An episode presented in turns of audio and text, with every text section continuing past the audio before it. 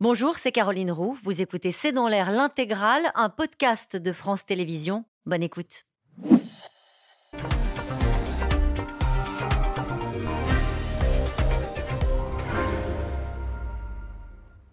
Bonsoir à toutes et à tous. Nous attendons vos questions SMS, Internet et réseaux sociaux pour alimenter notre discussion. Plus 16% à Marseille, 13% à Pau, 12% à Strasbourg et bientôt 52% de hausse à Paris. Partout en France, la taxe foncière flambe. En moyenne, c'est près de 5% de hausse dans les 200 plus grandes villes de France. Les communes qui font face à la flambée des prix de l'énergie estiment ne plus avoir le choix et ciblent un État qui les a privés de recettes. Les propriétaires de résidences secondaires vont, eux, voir la taxe d'habitation grimper parfois jusqu'à 60% dans certaines zones touristiques. Une charge de plus pour des ménages déjà impactés par le renchérissement du coût de la vie avec l'inflation. Le gouvernement, de son côté, assure qu'il tient sa ligne, pas de hausse d'impôts, avec un taux de prélèvement en France qui est à 47%, le plus élevé de la zone euro. Taxe foncière jusqu'à plus 52%, c'est le titre de cette émission. Avec nous pour en parler ce soir, Dominique Seux, vous êtes directeur délégué de la rédaction du journal Les Échos.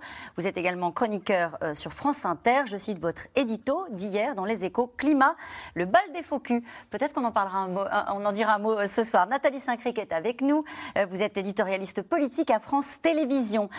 Jade Grandin de l'Éprevier, vous êtes journaliste en charge des questions économiques à L'Opinion. Je cite votre article paru le 4 novembre. Budget des collectivités, l'exécutif est ouvert aux propositions du Sénat. Enfin, Mathieu Plane, vous êtes économiste, directeur adjoint à l'Observatoire français des conjonctures économiques. Bonsoir à tous les quatre. Bonsoir. Merci de participer à ce C'est dans l'air en direct. Naturellement, nous allons commencer par cette hausse pour 2023, de 52%. Ça concerne la capitale et on parle de la taxe foncière. Dominique Seux, pourquoi une telle hausse? C'est spectaculaire. C'est absolument considérable, 52%. Ouais. J'imagine que si on en parlera sur le terrain politique, mais on imagine que si le gouvernement avait annoncé une hausse d'un impôt de 52%, ça ferait beaucoup de bruit et Anne Hidalgo serait probablement, la maire de Paris, serait probablement la première en s'en offusquer. Il y a deux raisons aux hausses de taxes foncières. Alors on le rappelle, d'abord, les taxes foncières, ça concerne les propriétaires, alors que la taxe d'habitation était payée quand elle existait par les locataires et par ailleurs par les propriétaires. La disparition de la taxe d'habitation, qui est quasiment faite maintenant, évidemment a privé, ou elle le pense, privé les collectivités locales, les communes en l'occurrence, d'une recette. L'État a compensé, mais les communes disent il a compensé la première année, la seconde année, etc. Donc ça, c'est la première raison. Les collectivités disent on va manquer d'argent.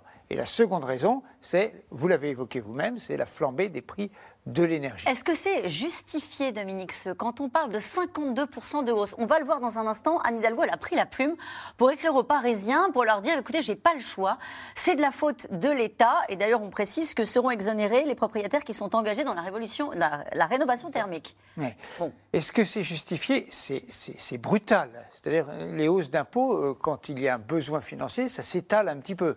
Là, 52% d'un coup, c'est absolument considérable.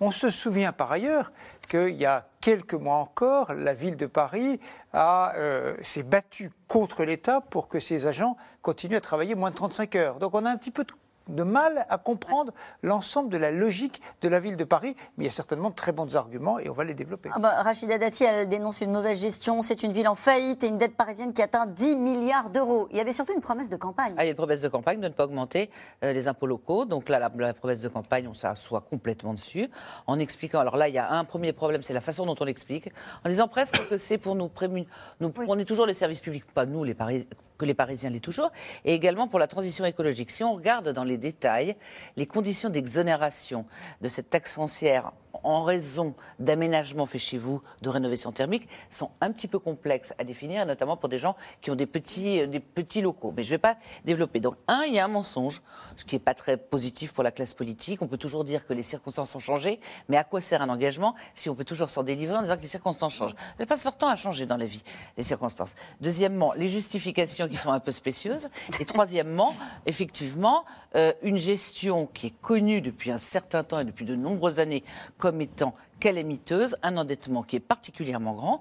Donc on a la guerre en Ukraine, la hausse du coût de l'énergie a certes bon dos, mais il y a aussi un État, une ville de Paris qui est complètement endettée et qui a besoin. Et il y a quelque chose de spécieux et de la sophistique dans la façon dont Anne Hidalgo justifie ses choix, au lieu d'être carrément en disant bah, « écoutez, on n'a plus les moyens ouais. ». Et à côté de ça, vous avez un certain nombre de personnes qui ne sont pas très satisfaites de la façon dont est gérée la ville de Paris en termes de propriété. Et encore une fois, on parle de la ville de Paris, mais pardonnez-moi, mais on va parler de l'ensemble des communes françaises. Parce que absolument. La seule chose à décharge, c'est que si on veut être totalement honnête, et on l'est, elle n'a pas augmenté depuis 2011, la taxe foncière.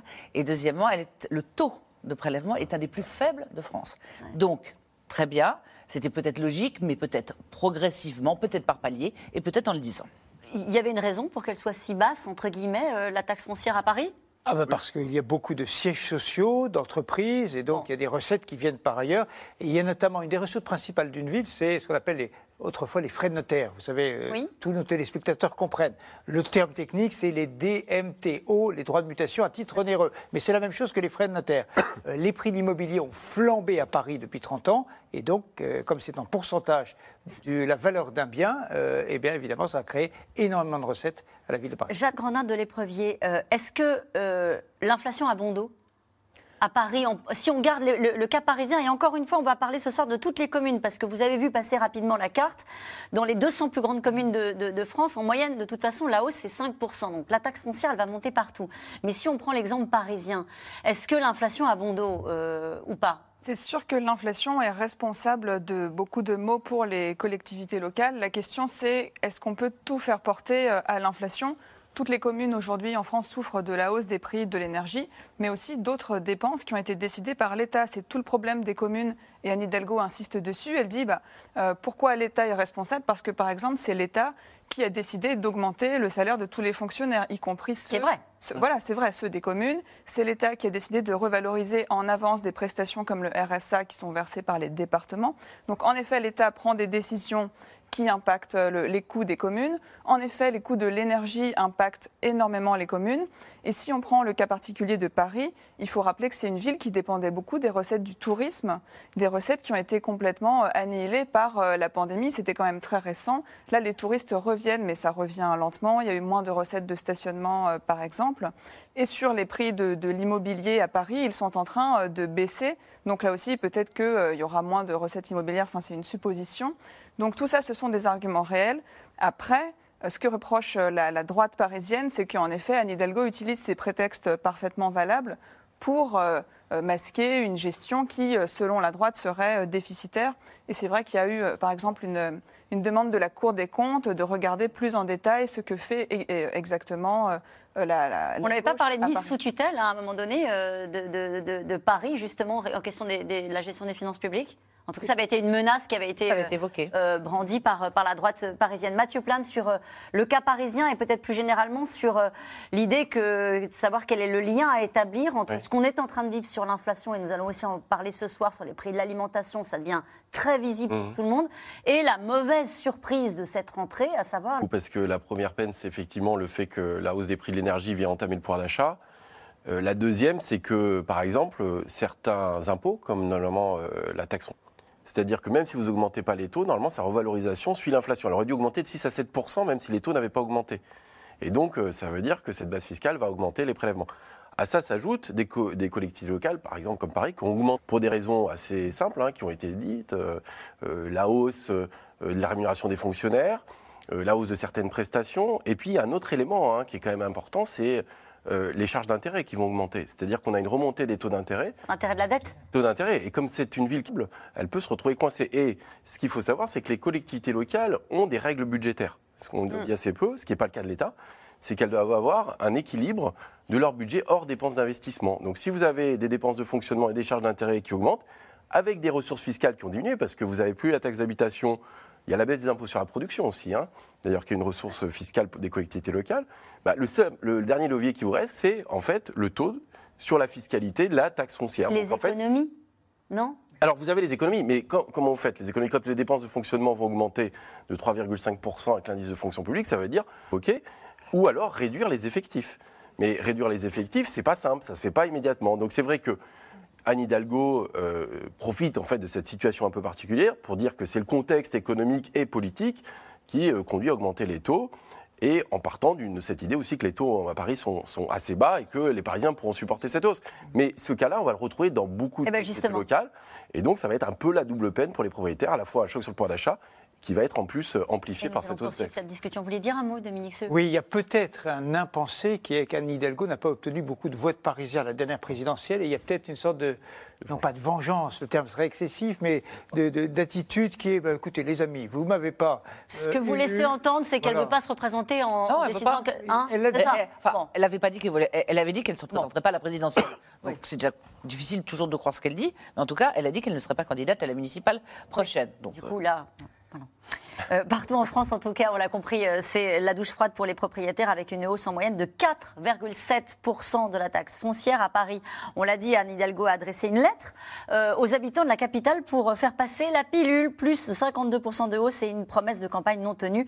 Mais si les impôts augmentent selon la maire de Paris, c'est avant tout la responsabilité de l'État. Anne Maquignon et Mathieu Lignot. C'est un coup de massue pour les propriétaires parisiens. Leur taxe foncière augmentera de 52% l'an prochain. Dans une lettre solennelle envoyée hier, Anne Hidalgo explique ne pas avoir d'autre choix pour faire face à une situation budgétaire délicate. Cette décision permettra de maintenir une haute qualité de nos services publics, de continuer à investir dans le logement, dans la transition écologique, dans l'entretien et la modernisation de notre patrimoine. La maire de Paris renonce à une de ses promesses de campagne. La faute, selon elle, à l'insuffisance de l'État. Comme souvent avec Madame Hidalgo, l'État a bon dos. Moi, je veux rappeler que depuis plusieurs années, l'État a accompagné très fortement la ville de Paris et les Parisiens. 5 milliards pendant la crise Covid, des recettes qui ont très fortement augmenté ces dernières années, les droits de mutation. Il y a quelques jours seulement encore, on a fait un versement exceptionnel de 50 millions d'euros de recettes de TVA à la ville de Paris. Mais à un moment donné, c'est vrai que l'État ne peut pas combler l'absence de gestion de la ville de Paris. Mais Paris n'est pas la seule à augmenter ses impôts locaux. 4,7% de hausse en moyenne. Sur les 200 plus grandes villes du pays, 14 voient la facture s'envoler de plus de 10%. Record à Poissy, 23,9% de hausse, 16% à Marseille et à Tours, plus de 10% à Montreuil. La ville de Seine-Saint-Denis a perdu 85 millions d'euros de dotation d'État en 10 ans. C'est ce qu'explique le maire à ses administrés. Vous allez avoir 1 300 € de suppression de la taxe d'habitation et du coup nous vous demandons un effort de 130 €, c'est-à-dire 10% de ce qui a été supprimé. Et ensuite je leur dis clairement, tout a augmenté, c'est-à-dire c'est l'énergie, c'est la nourriture des enfants pour la cantine et c'est les besoins dans le bâtiment. Ils sont nombreux à essayer de faire des économies. Ce jour-là, une quarantaine d'élus et de conseillers municipaux se retrouvent à Rennes, invités par l'Agence locale de l'énergie et du climat. Et il y a effectivement une possibilité de prise en charge à hauteur de 70% du surcoût de vos factures énergétiques. Tour à tour, chacun partage ses bons plans et prend en note les conseils de sobriété. Par exemple, le matin, nous, en Douillet-Neuville, ça se déclenche à 6h30, par exemple. Et c'est la lumière du jour qui coupe l'éclairage public. Mais tous ici savent que ce ne sera pas suffisant. Au niveau fiscal, en fait, il nous reste quasiment plus que la taxe foncière. C'est vrai qu'on est très limité dans nos possibilités d'action. Les dotations globales de fonctionnement, on n'a pas l'impression qu'elles vont spécialement augmenter. On nous demande de faire des économies, on nous demande de faire de la rénovation énergétique, mais on ne nous donne pas forcément les moyens de le faire. Autre levier pour les 1136 communes où le marché de l'immobilier est tendu, gonfler la taxe d'habitation des résidences secondaires. À Roquebrune-Cap-Martin sur la Côte d'Azur, elle va augmenter de 40 à 60% l'année prochaine. Pour Jean-Luc, propriétaire d'un studio qu'il utilise comme résidence secondaire, c'est une injustice. On a fait pas mal d'économies pendant toute notre vie, comme on dit, pour avoir un peu de liberté. Et aujourd'hui, on nous retaxe sur une habitation qu'on a économisée pendant des années. Cette taxe d'habitation, fortement majorée pour les propriétaires de résidences secondaires, va être élargie à 4000 nouvelles communes. Et cette question d'Alain dans le Vaucluse, les propriétaires vont donc être les seuls habitants à payer les infrastructures dans les communes ? Alors, c'est un point important qui est à la fois un angle politique, et j'allais dire, non pas idéologie, mais c'est pas négatif l'idéologie, ouais. Mais en choix politique. Propriétaires, en choix politique, les propriétaires se retrouvent dans le collimateur avec la disparition de la taxe d'habitation, puisqu'on voit bien qu'il y a une bascule. Et donc, c'est un instrument, quoi qu'on en pense, de redistribution. Alors, on peut dire, c'est formidable, les propriétaires sont d'une manière générale plus riches que les locataires, et donc, c'est de l'égalité qui se crée. On peut dire, à l'inverse, oui, mais en fait, attendez, l'impôt progressif est là pour ça. Pourquoi faut-il éternellement compenser? Donc, est-ce que c'est pas un peu excessif, et surtout que c'est un peu camouflé? Donc, il y a un enjeu assez lourd, hein, derrière, quand même, entre les propriétaires et le reste. Un choix, pardonnez-moi, quand vous dites un choix politique, là, on parle des communauté des villes, mais c'est un choix politique assumé par le gouvernement aussi? Non, parce que le gouvernement, lui, dit, j'ai supprimé la taxe d'habitation, d'abord pour les 80% des ménages les moins aisés, et maintenant par étape pour les ménages les plus aisés, et c'est fini donc l'année prochaine. Et j'ai compensé, dit le gouvernement, en affectant des ressources fiscales qui vont évoluer. Donc j'ai compensé à l'euro près. C'est vrai ça? Alors, dans les faits... les calculs, je crois que l'Opinion a fait un travail là-dessus, les calculs montrent que les indexations ne sont pas tout à fait les mêmes. C'est-à-dire qu'il y a moins de dynamisme dans les recettes qu'affecte le gouvernement, l'État aux collectivités que si la taxe d'habitation... C'est juste parce qu'il y a des gens qui vous regardent ce soir, qui vont croiser le maire au marché, qui vont lui dire « ma taxe foncière a augmenté, c'est la faute de l'État qui n'a pas compensé ». Est-ce que cet argument-là tient ? En tout cas, il ne tient certainement pas la première ou la deuxième année. Peut-être que dans 5 ans, quand on aura vu l'évolution différente des bases fiscales, il tiendra. Mais pour l'instant, non. Quelle est la différence quand on prend les chiffres des hausses de la taxe foncière? Plus 23,9 à Poissy, 23,9, 16,3 à Marseille, 16 à Tours, 13,6 à Pau. C'est la situation des finances publiques locales qui conditionne et qui commande ces hausses-là. Est-ce que c'est des investissements locaux? Est-ce que c'est des choix politiques? Qu'est-ce qui fait qu'il y a autant d'écarts sur la hausse de la taxe foncière d'une commune à l'autre? Manifestement, dans les justifications qui sont données, il y a un peu de tout. Il y a effectivement un certain nombre de politiques, comme dans le cas de Paris, où c'est un des arguments du gouvernement de dire il y a plus de fonctionnaires à l'hôtel de ville de Paris qu'à la Commission européenne, et ils ne sont même pas à 35 heures. Donc il y a aussi des non-choix d'économie. Vous avez parfois des endroits et des infrastructures qui ont été plus développées que d'autres. Ça peut être les malheureux qui sont obligés de baisser à 1 degré ou de fermer les piscines municipales. On l'a vu récemment. Donc il y a une inégalité en fonction du nombre de personnes, en fonction de la fréquentation. Si on parle de la taxe foncière et du prix, par exemple, des propriétés, c'est pas la même chose si vous êtes habité à Deauville ou si vous êtes dans un endroit un peu plus désertique où le prix de l'immobilier n'a pas augmenté. Donc, si vous voulez, il y a un certain nombre de justifications qui sont la politique sociale des villes, la politique d'investissement, les infrastructures et puis la décision ou non de réduire les coûts et de faire un certain nombre d'économies. Mathieu Plane ? Oui, c'est important, c'est-à-dire qu'il y a effectivement des choix politiques, mais en face, effectivement, il y a ces dépenses-là, et c'est soit des dépenses d'investissement, soit des dépenses de fonctionnement. Il faut trouver des ressources, et ces ressources-là, aujourd'hui, elles sont effectivement en partie compensées, mais c'est l'État qui a la main en réalité, hein, qui va compenser.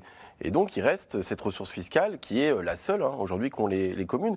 Et donc, si vous avez des projets, soit d'embauche, soit même, on peut imaginer des communes où il y a une population qui augmente, soit vous avez un certain nombre d'investissements, vous avez plus que... Parce qu'il y a cette contrainte budgétaire, hein, qui est quand même assez forte, c'est-à-dire que les collectivités locales ne peuvent pas avoir un déficit supérieur à leur investissement. Donc, de toute façon, elles doivent financer à terme ces... En tout cas, ce que j'entends, et ce que vous nous expliquez les uns et les autres depuis le début de l'émission, c'est que ce serait un excès de langage que de dire, et un excès tout court, une mauvaise lecture, une mauvaise appréciation, que de dire que ces hausses-là sont liées à l'augmentation, à l'explosion de la facture énergétique des communes. En partie quand même. En partie parce qu'il y a quand même des coûts qui ont augmenté, les coûts de fonctionnement liés à l'énergie ont augmenté, plus les revalorisations des salaires des fonctionnaires, y compris des collectivités locales, plus cette hausse attendue des charges d'intérêt, il y a aussi les transactions immobilières qui vont diminuer, on voit avec ce qui se passe sur l'immobilier. Donc, effectivement, quand vous faites un budget et que vous anticipez, vous voyez que les coûts augmentent et qu'en face, il faut trouver des ressources. Et, ça va poser un problème. Donc, certaines communes qui, en plus, investissent, parce qu'il y a des investissements qui sont nécessaires, d'infrastructures et autres, vont être amenés à augmenter ces taux. Alors, donc la question qui nous était posée tout à l'heure est très juste, ce sont les propriétaires désormais qui vont payer les investissements dans les communes. Et la crainte, c'est que c'est les classes moyennes qui trinquent aussi. En ce moment, c'est quand même une grosse question, c'est-à-dire qu'on voit qu'il y a eu beaucoup de revalorisations automatiques en avance, notamment des minima sociaux, des retraites. Mais en fait, toutes les personnes qui sont au-dessus des minima sociaux, qui ont des salaires bas, ne sont pas revalorisées automatiquement. Donc par exemple, vous avez peut-être des classes moyennes qui ont des salaires bas qui ne sont pas revalorisés, où eux, ils ont quand même leurs coûts qui augmentent du fait de l'inflation. S'ils sont propriétaires, ils vont payer plus de taxes. Et tout ça, ça peut aggraver un peu un moment où en ce moment, on se dit, les classes moyennes dans tout ça, est-ce qu'elles sont un peu oubliées ?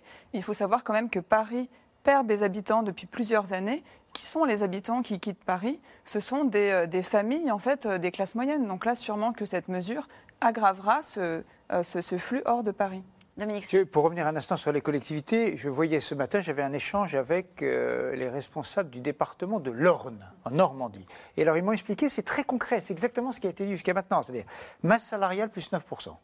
Oui, d'accord. Décidé par l'État. Voilà, décidé par l'État. Hausse de salaire, puis l'évolution d'effectifs, etc. Bon, l'enrobé des routes. L'enrobé des routes, c'est le goudron, plus ou moins.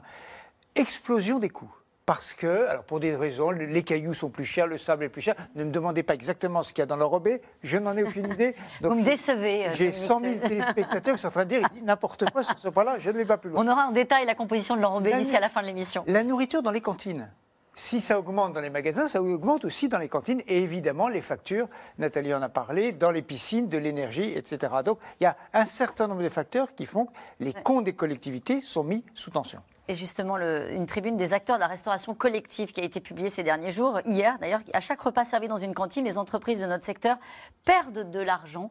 Nous demandons au moins 9% d'augmentation. C'est-à-dire que ça, on sent bien que cette situation-là ne peut pas durer en l'état. Ils perdent de l'argent, donc forcément à un moment donné, il va y avoir une flambée des tarifs. Pour une raison technique très simple, c'est que les contrats avec les collectivités, entre les cantines, la restauration et les communes, c'est par exemple un an à l'avance. Donc pendant un an, eh bien, le prestataire va perdre de l'argent, puisqu'il achète lui les légumes plus chers et il n'arrive pas à les répercuter immédiatement sur la collectivité. Donc de toute façon, un choc énergétique de cette ampleur doit être pris par quelqu'un. Est-ce que c'est le consommateur, le salarié, le capital ? Alors qui va payer ? Voilà. On a compris, les propriétaires ? Un mélange de tout le monde. Un mélange de tout le monde ?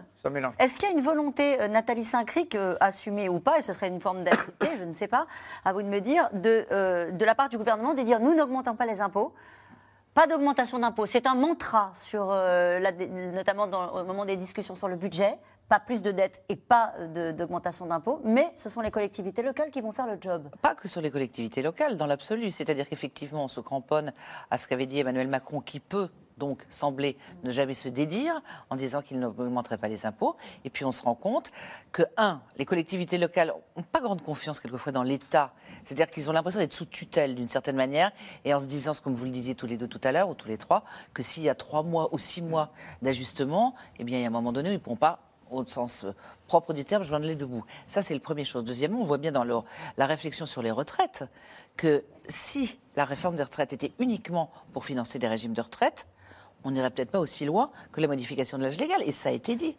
Ça a été dit que si on devait faire un allongement de cotisation et un report de l'âge légal, c'était parce que comme on ne voulait pas augmenter les impôts, il fallait bien financer la transition écologique, un certain nombre de dépenses. Donc, sur le papier, on n'augmente pas les impôts et de façon, comment dire, enrobée pour le coup. On en augmente d'autres qui sont soit celles des collectivités locales. La question qu'on peut se poser, c'est est-ce que ça va durer ? Est-ce qu'on est sur une augmentation de la fiscalité, notamment qui pèse sur les propriétaires ? Cette phrase de Christophe Demerson, il est président de l'UNPI, et il dit en 10 ans, c'est à peu près 30% de hausse, c'est 3 fois l'inflation et 3 fois l'augmentation des loyers, quand il parle de la taxe foncière. On se dit que cet impôt-là, qui pèse donc sur les propriétaires, va continuer dans les années qui viennent à progresser. Alors a priori, certainement. Enfin, on voit bien que s'il doit y avoir des ressources fiscales, elles vont être certainement sur la propriété, en tout cas pour les collectivités locales. Ce qu'il faut avoir en tête aussi, c'est que l'État peut se permettre des déficits publics que aujourd'hui ne peuvent pas avoir les collectivités locales. Pour l'État, ça va se poser, la question se posera plus tard, c'est-à-dire au moment où on va renégocier le pacte de stabilité, de savoir à quelle vitesse on doit réduire le déficit. Aujourd'hui, l'État n'augmente pas les impôts parce qu'il arrive encore à avoir des financements qui sont bon marché et il n'y a pas une trajectoire qui est extrêmement contraignante, ce qui est moins le cas d'une collectivité locale qui doit boucler son budget. Il faut quand même avoir ça en tête, hein. Donc c'est assez différent comme enjeu. Mais c'est vrai que, quelque part, on a un transfert de fiscalité quand même, hein. C'est un peu évident, forcément. Il faut bien trouver des ressources fiscales pour financer ces dépenses, ou alors on fait de la dette. Ou alors il faut faire des économies, mais les économies ne sont pas simples à faire. Pardonnez-moi, juste pour mettre ça aussi dans le débat, il y a eu la taxe foncière et puis il y a la surtaxe d'habitation. Ça aussi, ça a été voté dans ce budget-là. Donc, surtaxe étendue à 5000 communes pour les résidences secondaires et des augmentations qui peuvent aller jusqu'à 60%. Là, on parle des zones qui sont en tension, comme on dit, notamment les zones sur le littoral. Absolument. Ça concerne les gens qui ont une résidence secondaire. Voilà. D'abord, le premier point, c'est que la taxe d'habitation n'a pas été supprimée pour les résidences secondaires. Et dans le cas, je crois que ça concerne 5000 communes potentiellement, la taxe d'habitation peut être renchérie dans les zones tendues touristiquement. Et donc, ça va effectivement faire assez mal. Je reviens juste un instant sur ce que disait Mathieu. Je n'ai jamais connu un hiatus aussi fort entre la politique fiscale de l'État et la politique des collectivités. Parce que l'État, le gouvernement, lui, il continue à baisser les impôts. Il a supprimé la redevance télé, enfin, radio diffusée, il a supprimé la redevance. Et par ailleurs, il a revalorisé le barème de l'impôt sur le revenu de un peu plus de 5%.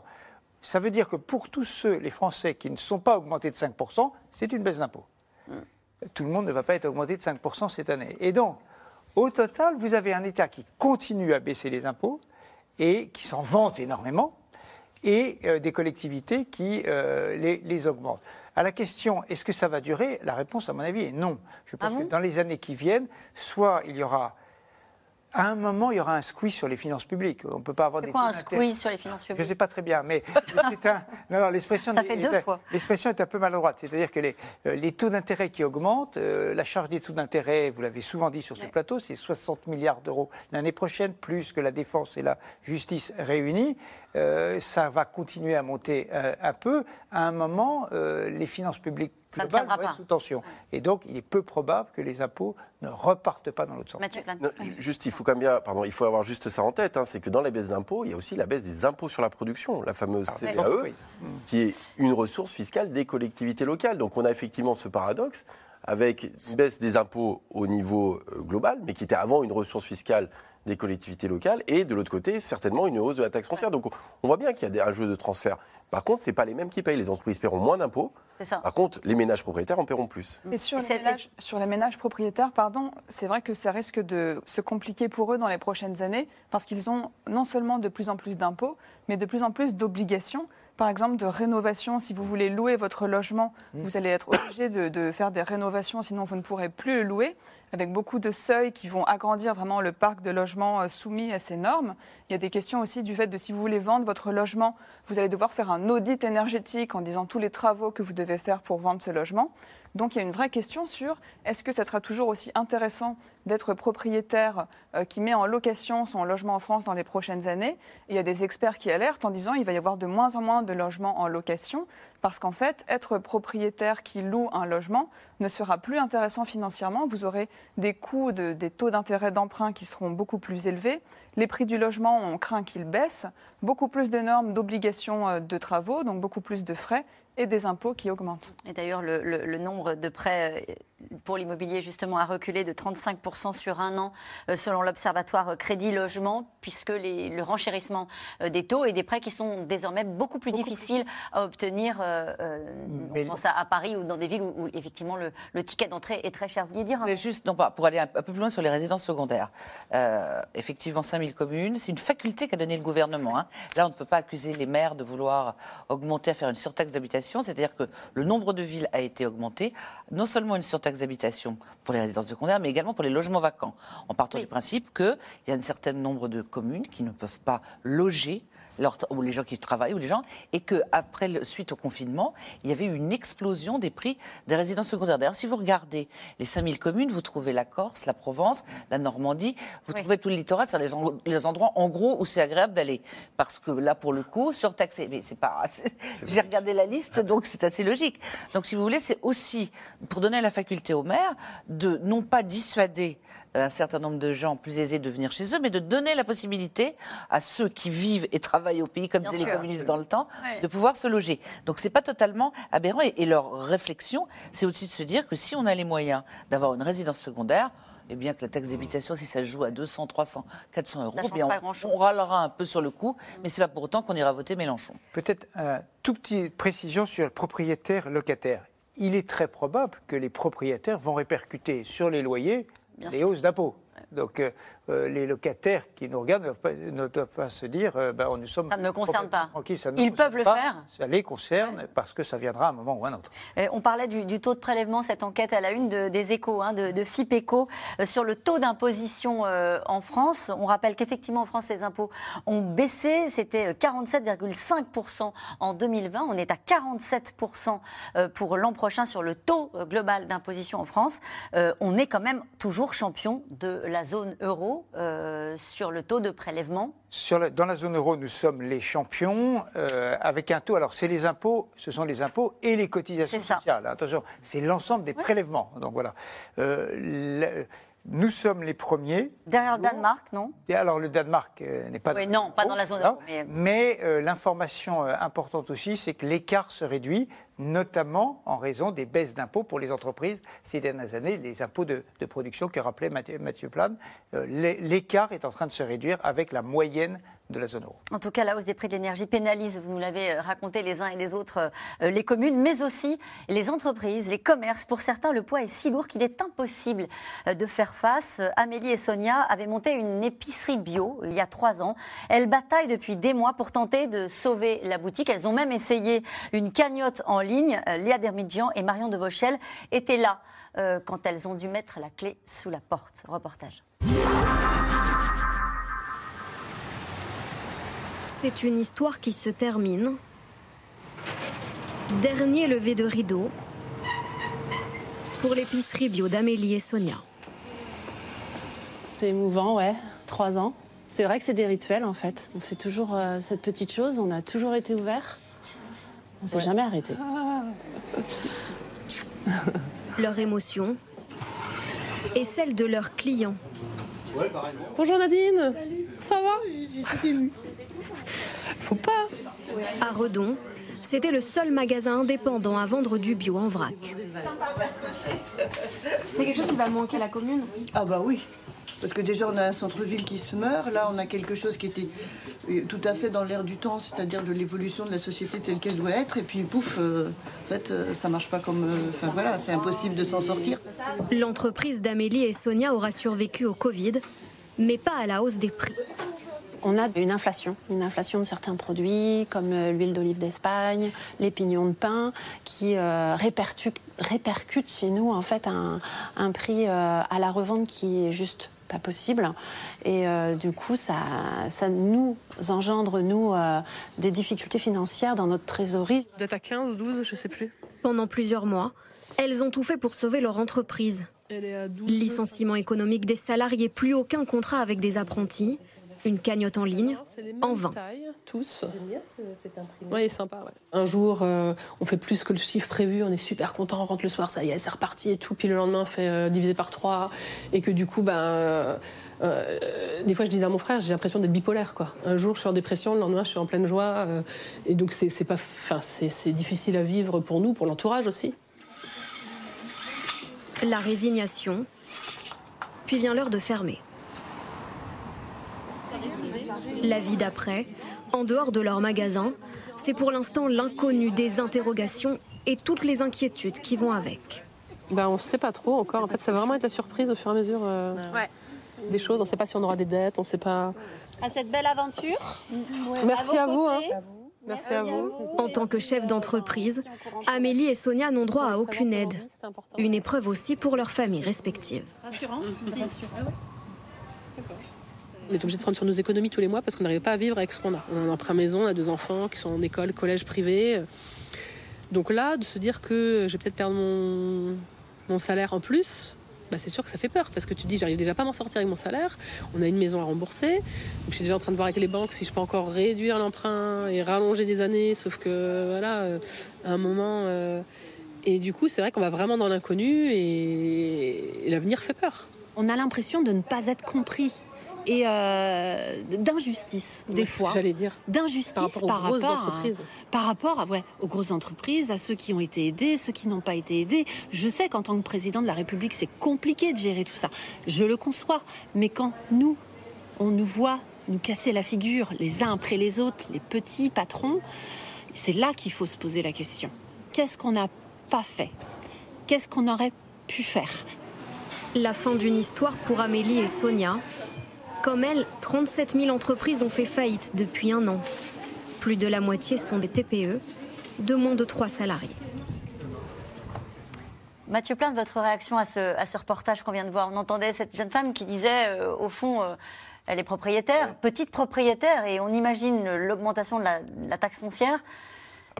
C'est compliqué à encaisser, dans ce contexte-là en particulier. Non, je pense que oui, bien sûr, le contexte est extrêmement difficile, et on l'a dit tout à l'heure, c'est comment, finalement, on absorbe ce choc économique. Ouais, c'est assez simple, hein.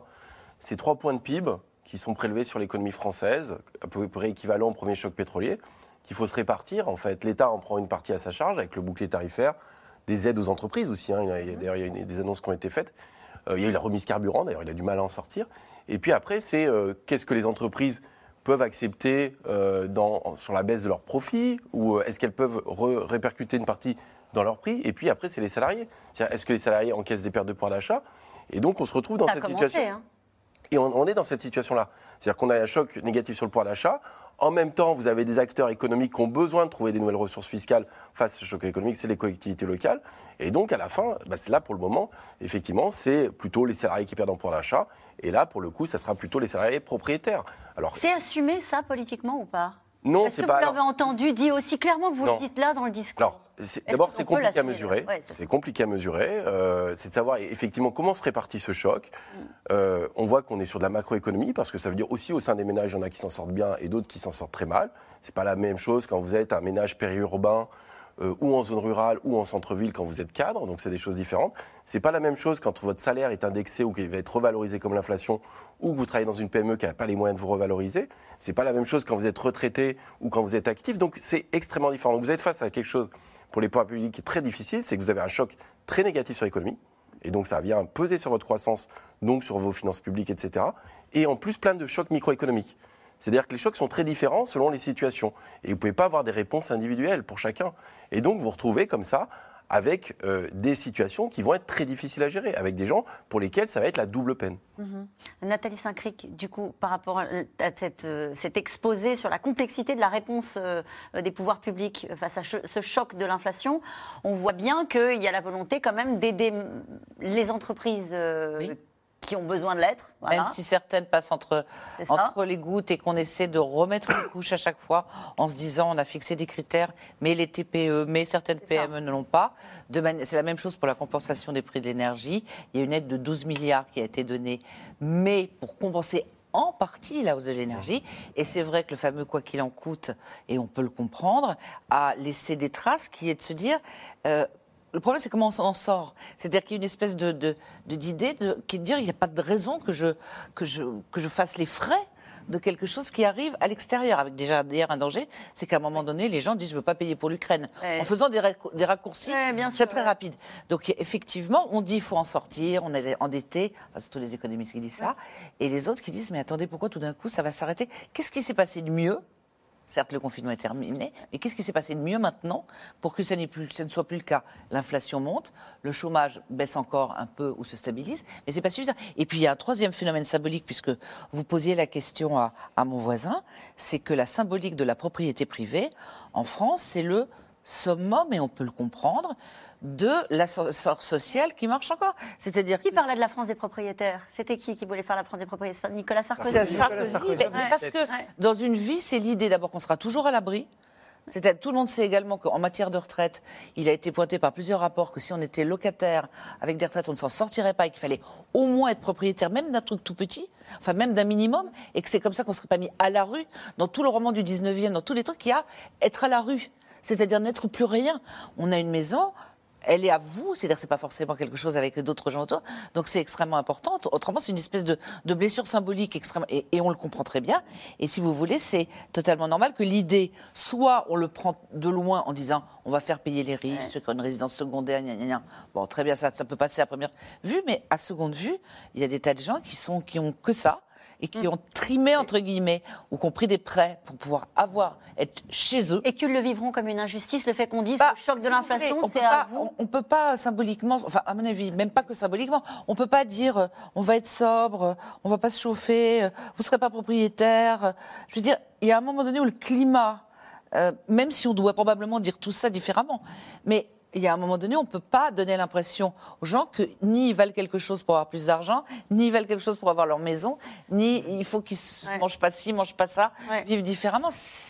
Oui, parce que vous avez raison d'ajouter, et on peut en dire un mot avec les entreprises, il y a aussi le choc de la transition écologique qui est certains foyers, qui est très compliqué. On parlait de rénovation thermique, on peut parler aussi de l'accès aux voitures électriques pour rentrer dans des zones urbaines, puisque maintenant ça va être indispensable, et ça fait beaucoup. Pour revenir une seconde au reportage, Amélie et Sonia, en fait c'est très émouvant ce qu'on a eu sous les yeux, parce que c'est d'un investissement financier, affectif, et elles n'ont pas failli, mais elles font faillite. C'est un choc extérieur. Et ce que nous vivons, au fond, c'est une crise. Moi, c'est là, on a vu un certain nombre de crises économiques ces dernières années, ces dernières décennies.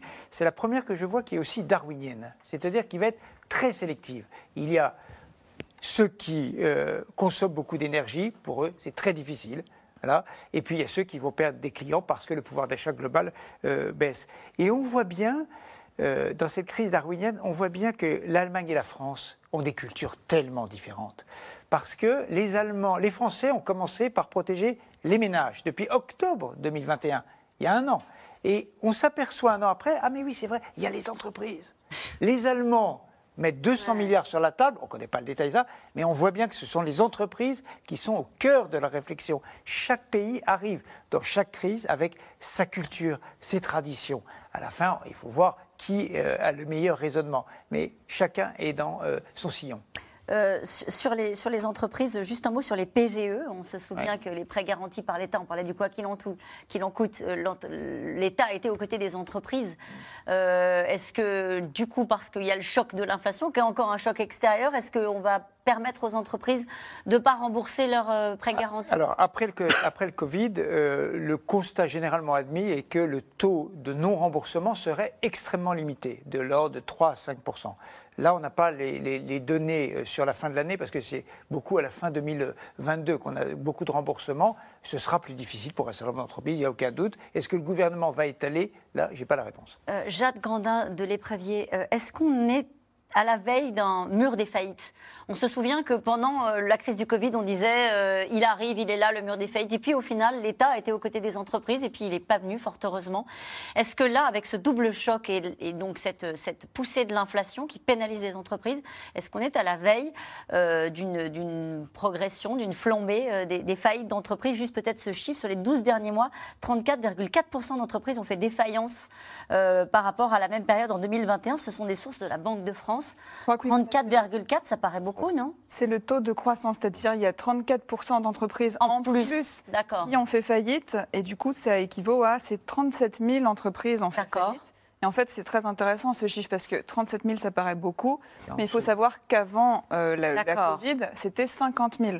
Donc on est encore en dessous de ce qui était un taux de défaillance, entre guillemets, normal. C'est-à-dire que c'est normal que dans l'économie, il y ait des entreprises leur modèle économique ne marche pas, et donc elles font faillite. Et en fait, ce capital à la fois humain et financier est utilisé pour créer d'autres entreprises qui vont marcher mieux. Donc... C'est vrai que ça paraît beaucoup de dire 30% de faillite en plus, mais il faut bien se rappeler qu'on partait de tellement bas. Et pourquoi on partait de si bas? Parce que l'État a énormément subventionné les entreprises. C'est pour ça qu'aujourd'hui, on est plus vigilant en disant est-ce qu'il y a un mur de faillite qui arrive? C'est en effet une crainte. Mais on se rappelle bien que pendant la Covid, les restaurateurs disaient si on ne fait rien, il y aura un tiers de restaurants qui mettront la clé sous la porte. Qu'est-ce qui s'est passé au sortir de la crise? Les restaurants, c'était ceux dont la trésorerie avait le plus augmenté. Donc en ce moment, c'est pareil sur l'énergie, où beaucoup d'entreprises disent « Attention, oui, il y a des mesures gouvernementales qui me protègent de l'énergie, mais ça n'est pas suffisant, il en faut plus ». Et le gouvernement est vigilant parce qu'il ne faudrait pas non plus qu'on en fasse, entre guillemets, trop aussi, parce qu'il y a beaucoup d'argent public en jeu. Donc il y a tout l'enjeu de ce calibrage. Ce qui est sûr, c'est que dans les signes de fragilité qu'on voit apparaître dans les entreprises, c'est les entreprises aujourd'hui qui sont les plus dépendantes de l'énergie, qui consomment le plus d'énergie, donc par exemple dans la métallurgie, la verrerie, qui ont des signes de fragilité. Pour autant, là où il y a déjà eu des défaillances, cette fois, c'est plutôt les entreprises qui étaient fragiles avant la crise, par exemple dans le commerce de détail. Donc ça montre bien que, d'accord, il y a des entreprises qui flanchent, mais c'est peut-être des entreprises qui auraient flanché de toute façon sans le quoi qu'il en coûte. Et il faut garder la vigilance sur toutes les entreprises qui consomment beaucoup d'énergie. En tout cas, aider les foyers et les entreprises et les collectivités à payer leurs factures d'énergie. D'ailleurs, parce qu'on n'en a pas peut-être dit, on peut le dire très rapidement, le gouvernement a aidé aussi les collectivités sur la facture énergétique. Un bouclier pour les petites, exactement. Accompagner les hausses des prix, y compris, d'ailleurs, et c'est le sujet, quand il s'agit de carburants polluants. C'est le choix qui a été fait partout en Europe pour amortir le choc social, mais les écologistes les plus radicaux ne l'entendent pas ainsi. Pour eux, c'est tout simplement se tromper d'urgence. Alors ils assument la radicalité et des opérations. Coup de poing, Théo Manval et Barbara Steck. Le rendez-vous est donné dans une ancienne caserne de gendarmerie.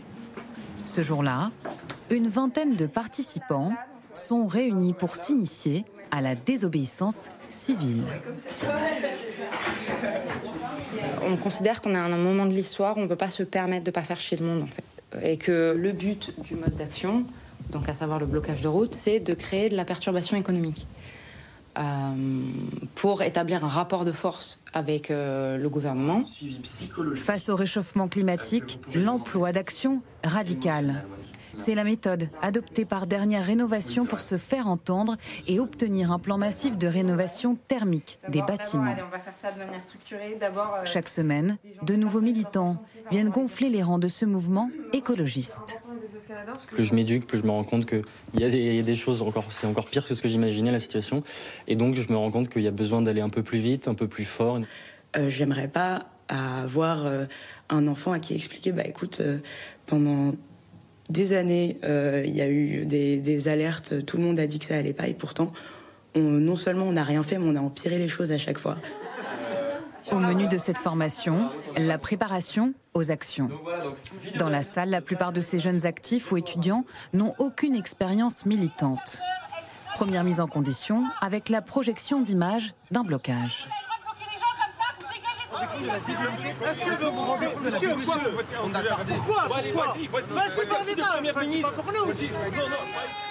Les réactions sont étonnantes. Le truc qu'on va le voir le plus sur Action, c'est de se faire traîner. C'est le classique. Les gens veulent passer, donc ils te dégagent en te traînant. Les gens donnent des coups de pied et qui traînent. Enfin, je pensais qu'ils... Je sais pas, qui traînerait les gens, genre qui les porterait pour les déplacer, mais sans... Enfin là, c'est vraiment genre... Enfin, un sac de patates, quoi. Ah, et pire que ça, c'est les coups de pied, c'est gratuit, c'est pas nécessaire. Genre déplacer, oui, parce qu'il y a besoin de passer, mais coups de pied, il n'y a pas de nécessité. Dans tous les mouvements pour acquérir des droits et dans toutes les luttes, il y a un moment où il faut... Là, c'est pas violent, mais juste montrer qu'on est là et prendre de la place, même si c'est au détriment du quotidien des autres, on va dire. Place au cas pratique, avec pour démarrer la technique du poids mort pour ralentir l'évacuation. Ouais, d'abord, je vais me laisser porter en étant contractée pour que vous voyez la différence. Ils portent comme ils veulent. Et maintenant, j'essaie de faire le poids mort. Alors ça, c'est bien. Pour moi, ça change pas grand-chose. Puis, le fameux face-à-face avec un automobiliste en colère. C'est pas la police que je veux que vous dégagiez, putain. Alors, je vais vous faire... Quoi mais moi, je vais sortir, là. là, il y en a marre. Je vais y aller. En fait, c'est bon. C'est pas 100% pour ça. Mais allez, c'est bon. Le plus dur, c'est de ne pas utiliser mon corps, en fait. D'essayer d'utiliser des choses pour te calmer, autre que de t'empêcher de passer. Encore là, j'étais sympa. Oui, bah oui, non, parce que justement, de ne pas essayer de te repousser et juste d'essayer de te calmer par la parole en gardant mes mains comme ça, tu vois. Se protéger sans riposter, pour ne pas donner du grain à moudre à ceux qui parlent d'écoterrorisme, accusation qui les fait plutôt sourire. Marrant l'expression d'écoterrorisme quand on est non-violent. Enfin, en tout cas, pour nous, pour Dernière Rénovation, c'est 100% non-violent. Et je trouve ça hilarant d'appeler ça du terrorisme. Genre, c'est juste du foutage de tête. Quand on parle de terreur, je pense qu'il y a plus d'éco-anxieux que de gens qui sont terrifiés par des gens en gilet orange qui bloquent une route. Ouais. À la fin de cette journée, plus de 80% des participants se sont dit prêts à s'engager sur une action à venir. Dernière Rénovation prévoit au moins un blocage tous les 2 jours sur les routes de France d'ici la mi-décembre. Eux, ils considèrent que l'urgence, c'est pas l'inflation. Et on a beaucoup parlé de l'inflation ce soir avec la flambée de la taxe foncière. Eux considèrent que l'urgence, c'est une urgence climatique, peu importe l'augmentation des prix des carburants, et qu'il faut agir et se faire entendre. Non, mais on peut comprendre, et d'ailleurs on doit comprendre leur colère. On doit entendre leur envie d'agir. La question, c'est est-ce que c'est le meilleur moyen pour sensibiliser? Évidemment, il passe à la télé et d'ailleurs, on en parle ce soir. Est-ce que c'est ça qui va changer la donne? On est toujours partagé, quand on a quelques années de plus, entre la peur de passer pour un vieux con et la compréhension benoîte en disant « bravo, ils ont raison ». Je vais avoir une position, pardon, en même temps entre les deux. C'est-à-dire que oui, il faut du radicalisme, bien sûr. Mais j'ai aussi envie de dire... ce serait bien aussi qu'ils s'adressent aux jeunes Chinois et qu'ils essayent de les entraîner dans un mouvement un peu mondial. La Chine, c'est de loin, elle, aujourd'hui, qui, y compris par habitant, pollue plus, même si nous apportons énormément de biens fabriqués dans l'usine du monde. Mais l'Europe, c'est 7 à 8% des émissions, je ne parle même pas de la France. Évidemment, il faut faire plus qu'on ne fait aujourd'hui, il n'y a aucun doute là-dessus. Mais... c'est un combat qui ne concerne pas que les pays démocratiques où il y a la possibilité de bloquer le périphérique. Et d'ailleurs, le risque en fait qu'il court, et je finis là-dessus, le risque qu'il court, c'est d'antagoniser entre les travailleurs, y compris les travailleurs pauvres, et qui ne peuvent pas aller travailler et qui risquent d'être sanctionnés par leur employeur, et leur envie de passer pour... ils vont passer un peu pour des bourgeois qui... Donc c'est très ambivalent. En tout cas, il y a la volonté du gouvernement. On peut peut-être dire un mot sur le fait que le président a reçu cet après-midi les entreprises polluantes. Il ne l'avait jamais fait jusqu'à présent en ces termes-là, c'est-à-dire faire venir à l'Élysée ceux qui vraiment sont montrés du doigt en disant maintenant il va falloir accélérer. Et leur demander des engagements très clairs et nets, parce qu'effectivement, il n'y a pas que... Effectivement, il y a une prise de conscience, pas que des jeunes qui font ça avec un peu de romantisme, avec un esprit potache. On a l'impression qu'ils sont heureux de pouvoir le faire, et tant mieux s'ils sont heureux. Après, effectivement, sans tomber dans le vieux con, on peut se dire que Vermeer ou Goya, même s'ils disent qu'ils savent très bien qu'ils ne vont pas les endommager, oui, et que c'est simplement pour effectivement faire de la symbolique, on peut toujours dire qu'il y a un dingue un jour qui ne voudra pas les endommager, mais qui les endommagera parce que ce sera un phénomène comment ça s'appelle? Une photocopieuse, pas de copycat pour ne pas faire d'anglicisme. Donc ça, c'est la première chose. Deuxièmement, du côté du gouvernement, ils sont conscients qu'également les catégories plus âgées, et ça, c'est assez récent, enfin, ça remonte à 2-3 ans, qui, en raison des dérèglements climatiques qu'ils ont vécu avec des inondations, ou ceux qu'ils ont vus en Allemagne, quand il y a eu les crues absolument monstrueuses, ou celles qu'il y a régulièrement en France, ont basculé à un moment donné où l'environnement est passé en tête des préoccupations. Je suis d'accord que c'est le pouvoir d'achat qui est revenu aujourd'hui, mais il y a une espèce de bascule il y a 3 ans.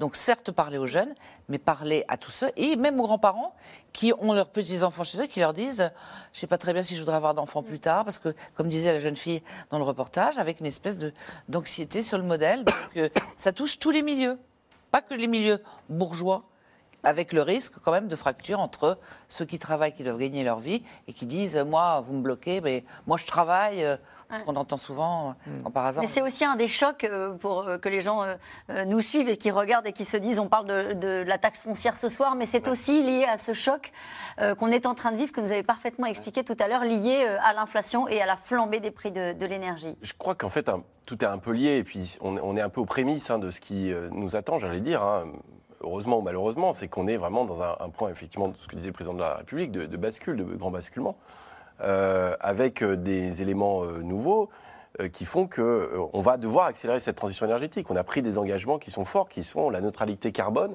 d'ici à 2050. Je rappelle juste, les émissions, l'empreinte carbone, c'est 10 tonnes de CO2 par habitant aujourd'hui. Il faut arriver à 2 d'ici moins de 40 ans. Enfin, même pas, je dis 35 ans. Et donc, ça veut dire que, est-ce que, dans ce contexte-là, on peut arriver à continuer à avoir de la croissance, à diminuer le pouvoir d'achat en utilisant moins d'énergie fossile? Et donc, il y a un défi qui est énorme, je pense, c'est comment on concilie cette gestion de fin du monde avec la fin du mois. C'est-à-dire qu'on est clairement dans ce conflit-là. Et on voit que dès qu'on touche au prix de l'énergie, on touche au pouvoir d'achat, on touche au portefeuille, on touche aux classes moyennes. Et en même temps, il faut accélérer la transition. Quand on parle des entreprises les plus polluantes, Emmanuel Macron les reçoit, mais aussi il va les aider. Pourquoi ? Parce que s'il ne les aide pas, elles vont faire faillite ou elles vont s'implanter aux États-Unis ou en Asie. Parce que le prix de l'énergie est 3 ou 4 fois moins élevé.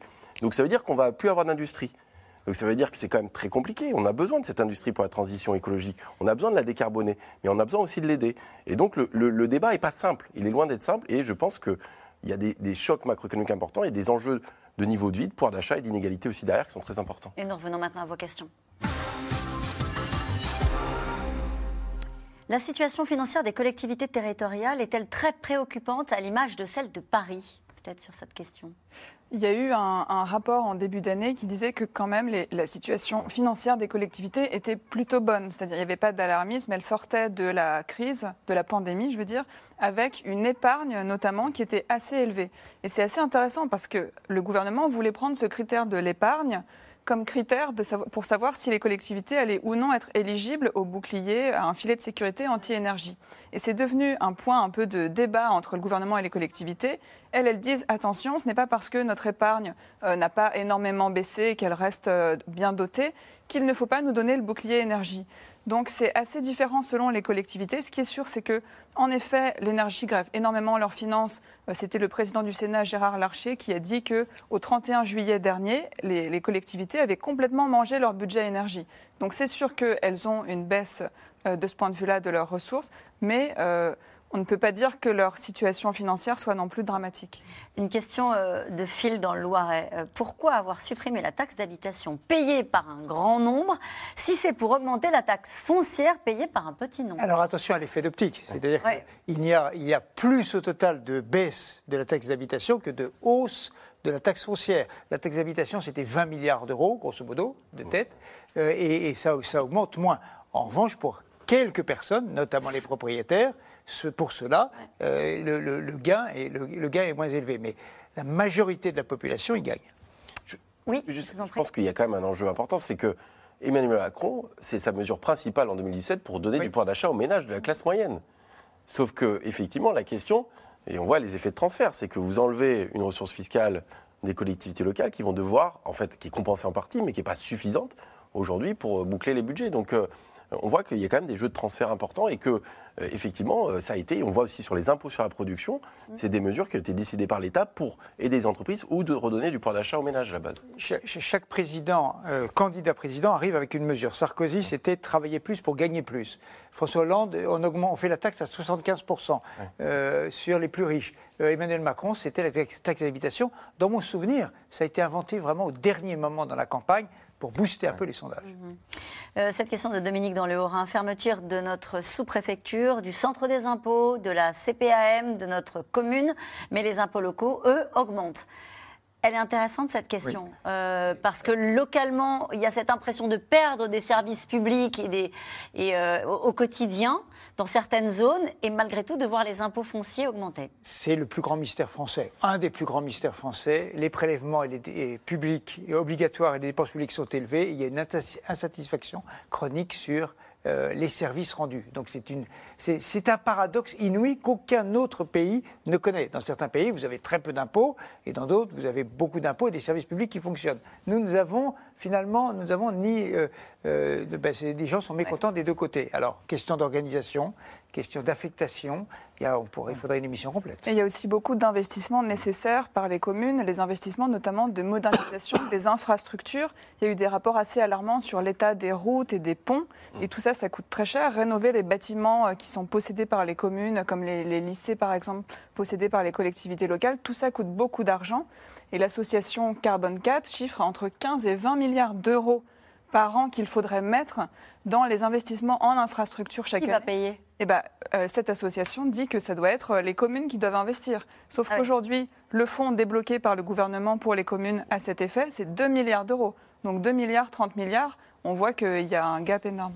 Une question d'Ali dans le Maine-et-Loire. Macron dit qu'il n'augmentera pas les impôts pour les Français, alors qu'il sait que les impôts locaux augmenteront. Est-ce du cynisme, Nathalie Saint-Cricq? C'était pas du cynisme. C'est de la politique. C'est de la politique d'une certaine manière, mais ce qu'il faut quand même voir, c'est y compris dans la souffrance de certaines collectivités locales, c'est la notion totale d'imprévisibilité.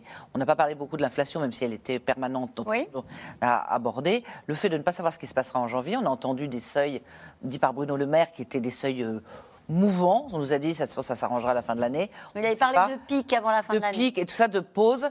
À partir de là, le cynisme... Peut-être pas, mais ici un peu de politique, et puis bien sûr un principe de réalité. On compense auprès des collectivités locales, mais les collectivités locales ne savent pas ce qui va se passer dans 6 mois, dans 1 an, dont elles peuvent anticiper en demandant plus d'argent. Donc effectivement, il y a un principe d'adaptation, je n'irai pas jusqu'au cynisme. Et on a parlé un petit peu effectivement de l'inflation tout au long de cette émission, et puis cette donnée de la grande distribution qui explique qu'on va passer désormais à une inflation à 2 chiffres pour les produits alimentaires et que ça risque d'être durable. Cette question de Eric en Haute-Garonne, les impôts fonciers augmentent un peu partout en France, mais à quand des économies de la part des collectivités ? C'est un peu, je ne sais pas si c'est le calcul, mais c'est ce que dit le gouvernement, c'est depuis 20 ans, l'État central, l'éducation, etc., baisse plutôt ses effectifs, en tout cas, ils ne les augmentent pas. Et les collectivités locales ont augmenté d'1 million le nombre de fonctionnaires. Finalement, est-ce que ça fonctionne bien? C'est ça que le gouvernement d'Emmanuel Macron, en tout cas, la présidente d'Emmanuel Macron, instille depuis le début. Alors, on peut avoir un long débat pour savoir si, effectivement, ce million de fonctionnaires supplémentaires sur le terrain a remplacé des fonctionnaires qui ont disparu à l'État central ou ils sont occupés à des tâches peut-être plus discutables. Nathalie Saint-Cricq. C'est-à-dire l'administration, comme disait Valérie Pécresse, ça ne lui a pas porté bonheur, l'administration administrante. C'est-à-dire, est-ce qu'effectivement, il y a eu des postes, est-ce que le nombre de jours et d'heures travaillées effectivement a un peu augmenté? Est-ce que le régime de la fonction publique locale est exactement celui qui devrait être à partir du moment où quelquefois il y a des tâches? Est-ce qu'on peut mettre des primes au mérite? Est-ce qu'on peut essayer d'instiller un certain nombre de critères de manière à ce que les gens travaillent ou plus ou différemment et surtout qu'on les affecte? Sachant que tout ce qui est modification de l'échelon collectivité locale est quelque chose qui... Quand on veut lutter contre les doublons, ça met 5 ans avant de rapporter. Cette dernière question, baisse du pouvoir d'achat à cause de l'inflation et hausse des impôts, est-ce tenable? Donc, est-ce qu'on va avoir le choix surtout? Ce que je veux dire, c'est... Non, mais parce qu'on voit bien qu'aujourd'hui, il y a la question des marges de manœuvre budgétaires qui se réduisent et que cette inflation est là pour durer un peu. Donc... concrètement, ça va être un problème pour le pouvoir d'achat. Merci à vous tous. C'est la fin de cette émission. Il est l'heure de retrouver Anne-Elisabeth Lemoine et toute l'équipe de C'est à vous au programme ce soir. C'était C'est dans l'air, un podcast de France Télévisions. Alors s'il vous a plu, n'hésitez pas à vous abonner. Vous pouvez également retrouver les replays de C'est dans l'air en vidéo sur France.tv.